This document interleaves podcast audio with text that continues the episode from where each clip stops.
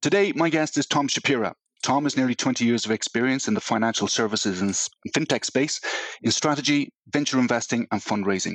As founder of Imagine Capital Group, Tom focuses on buy side and sell side services and fintech investments with a focus on servicing European and Asian clientele with access to US markets.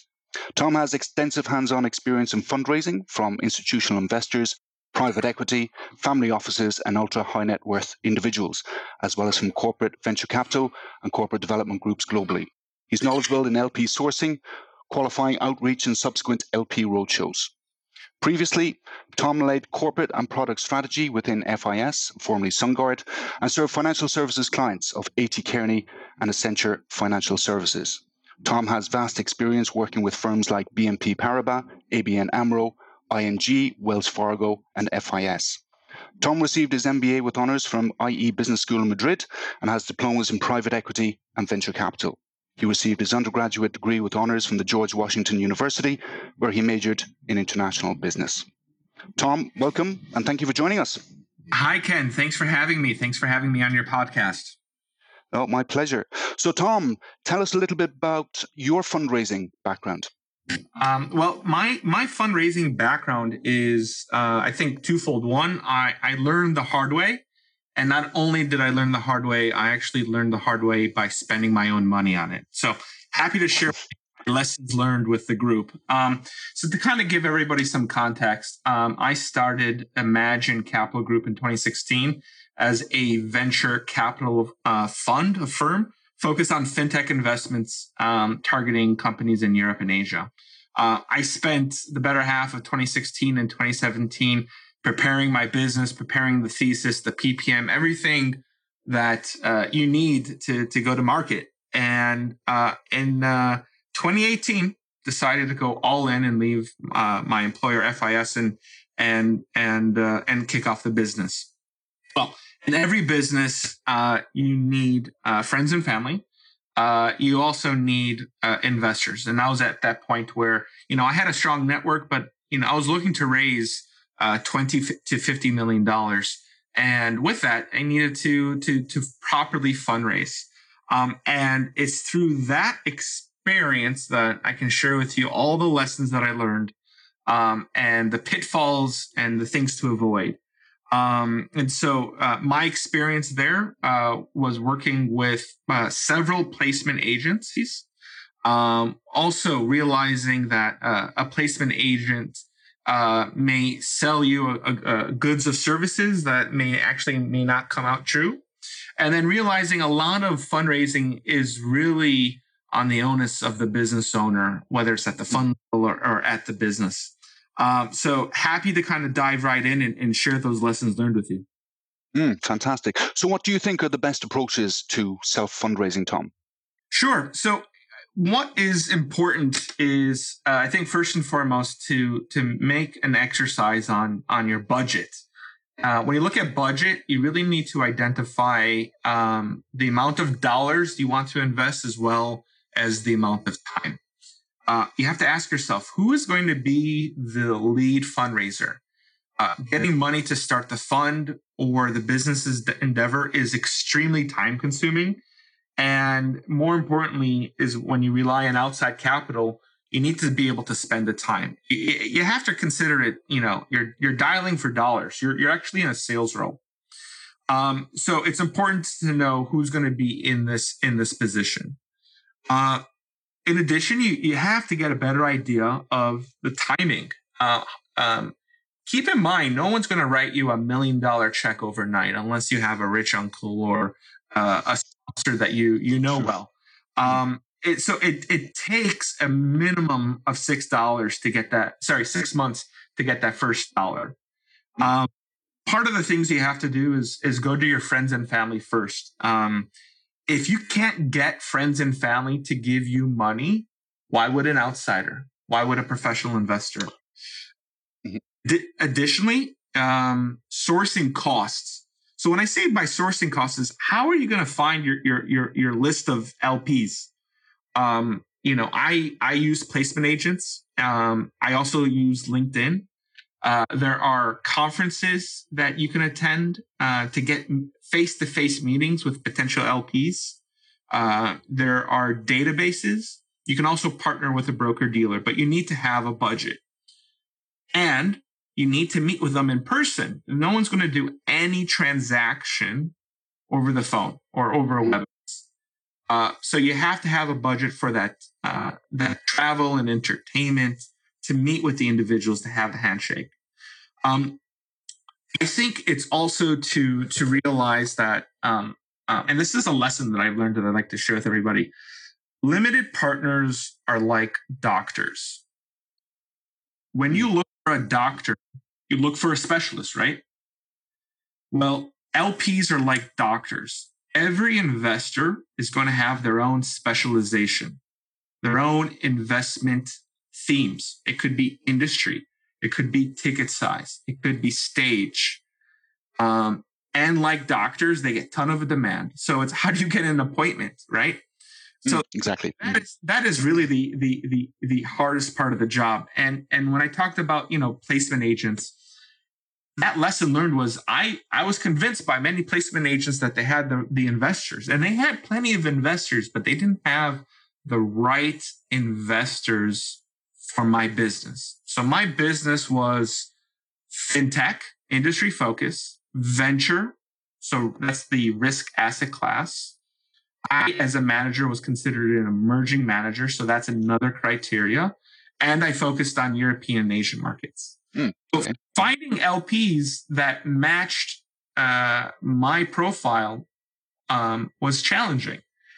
When you think about the call it the LP continuum, there most LPs can invest in, in different asset classes. Um, and, and this is something that, you know, if you're looking to self fundraise, you have to do, you have to do the analysis.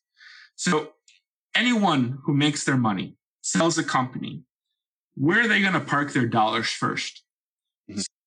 They usually park their dollars in real estate. So there are nearly every LP you meet will be in the real estate investment business as well. Um, now, within real estate, there's also a variety. It could be commercial, residential, multifamily, etc. But it starts always with real estate. If they have even more money, they typically invest in the industry where they made their own success. So hmm. if we're in manufacturing of uh, of widgets, they're probably going to invest in in that industry or or, or adjacent industry. Um, so you have to know where the LP made their money and where their interests lie. Mm, as, as they get bigger, so family offices, then they start investing in themes. Um, and they may have a particular particular industry vertical. And then to a certain point, you get to institutional uh, family offices. They're, act, they're going to act more like uh, an institution where they're going to put larger check sizes in private equity um, into more industries. And it's important that once you get to that level, institutional family offices, an institutional organization, or a sovereign wealth fund, you need a referral into the organization. Uh, you know, they they uh, they're not going to make time or place without a referral. Um, in addition, if you are self fundraising, are you on your first fund or your fifth fund? If you're on your fifth fund, you know you're going to have the track record, um, hmm. and you can always rely on existing relationships. But if you're on a first or second fund, you know you're still in that emerging manager category, and you need to find the right LPs for that. Um, I'll take a pause there, but it, it's mm. so many little nuances to consider. very interesting insight. And one of the things I picked up on Tom as you were uh, speaking, you were saying that obviously, uh, you know, you have to meet with these investors face to face. But you know, how has COVID nineteen impacted on fundraising for for businesses and funds? You think? Yeah, so I think we have to take a step back and and, and really understand what are pressures um, the LPs and GPs take. So for a business, looking to get funds from a GP? What place your place your perspective, place your feet in their shoes.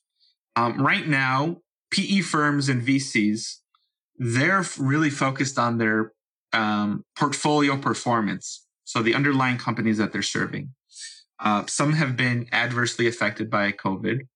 Uh, so they are extremely busy with uh, um, operational optimization and revenue retention for their portfolio firms. They definitely have dry powder, um, but they really are being more stringent because they don't have the time and what they do have they are they are looking primarily um, on going back to the fundamentals and those are uh, financial fundamentals mm-hmm. um, L- lps uh, are also worried uh, there's there's they're pressuring their own gps to return investor capital quickly there there is pressure to avoid losses um, and some LPs are missing uh, commitment calls right now. In addition, LPs are rich. They they can sit back and and and write it out. And you know, for them, it's about buying at value and waiting for that correction. So they can sit out and wait. So I mean, looking forward, I mean, what do you think the new metrics for success will be in the uh, in the new normal? I think the the the metrics have always been there, but we'll see a revisit of fundamental metrics. Lofty valuations for firms are gone. I don't think we'll see valuations from 2019, 2018, 2017 appearing in the next two years.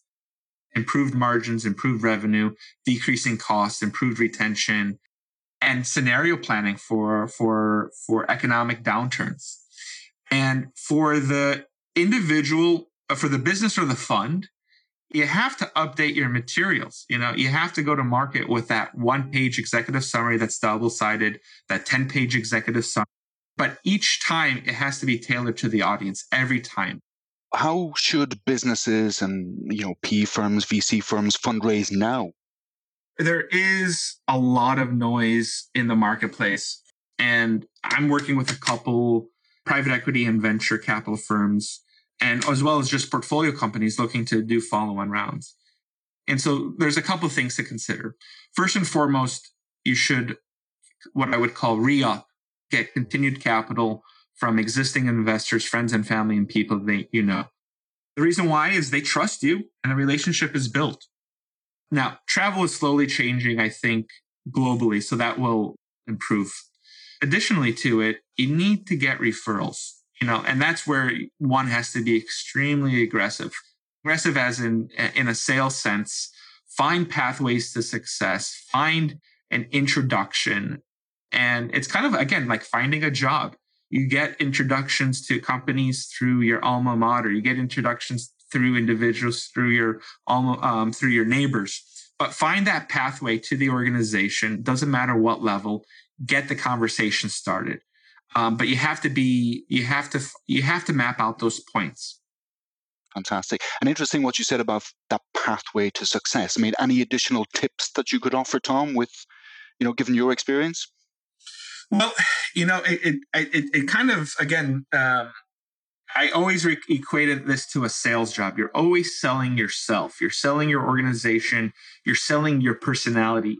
Companies or investors they they look at fundamentals. You know, is this a, a business I can return, uh, um, get an ROI from? But ultimately, they're they're buying you and the team.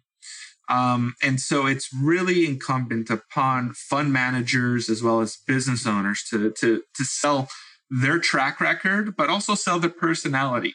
And again, those pathways could be LinkedIn referrals, conferences, virtual events, um, you know, one of the things that I've been doing, um, and I recommend everyone doing, is you can still send that cold email.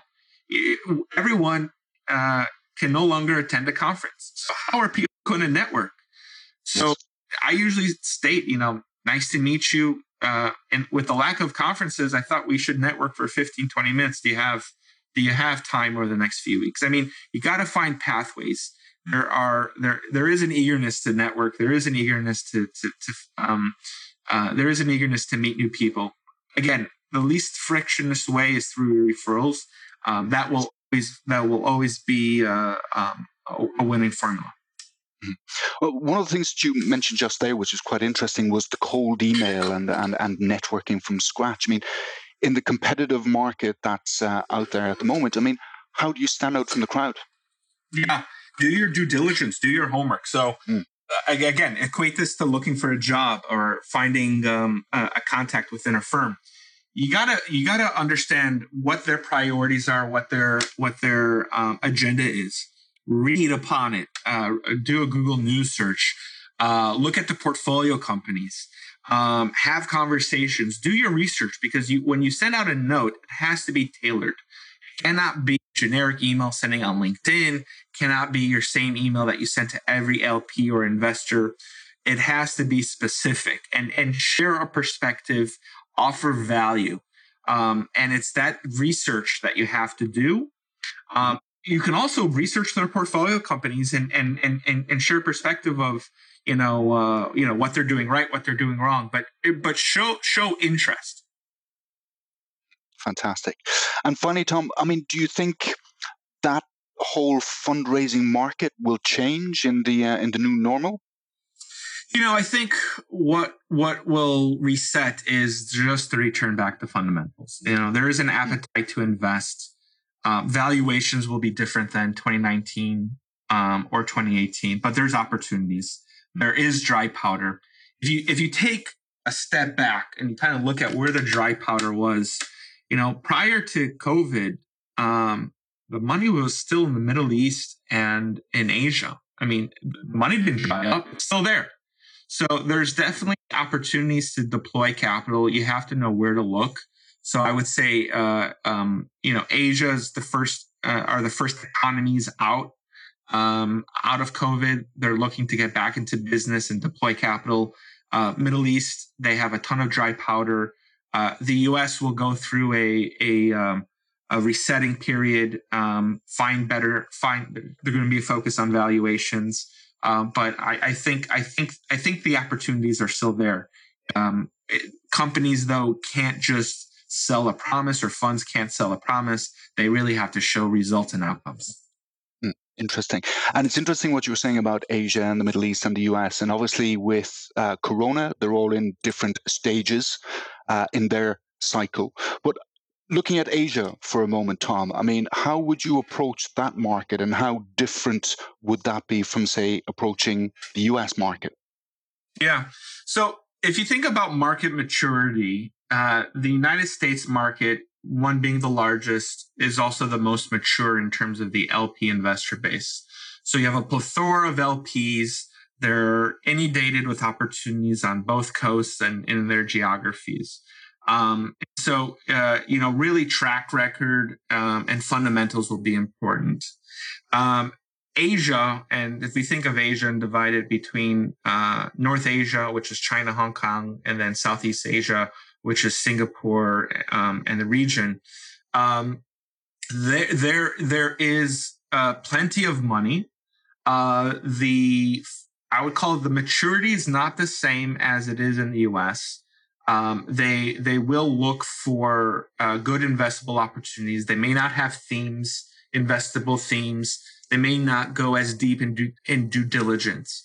Um, so so there, I would say for a an emerging manager or a fund, um, you know, looking for LPs in Asia is great because they're also looking to diversify away from that region. Mm-hmm. Uh, the the homework is still uh, is still there. You know, you have to know who to talk to. You have to go to the region and shake hands. Um, Europeans by far are the most conservative. Um, there's definitely capital there, but it's it's it's it's very conservative in nature. Uh, it's mostly real estate. And then I would say in in South, in my other experiences in Central and South America, that's primarily family money, and uh, again more opportunistic in nature. Yeah, interesting.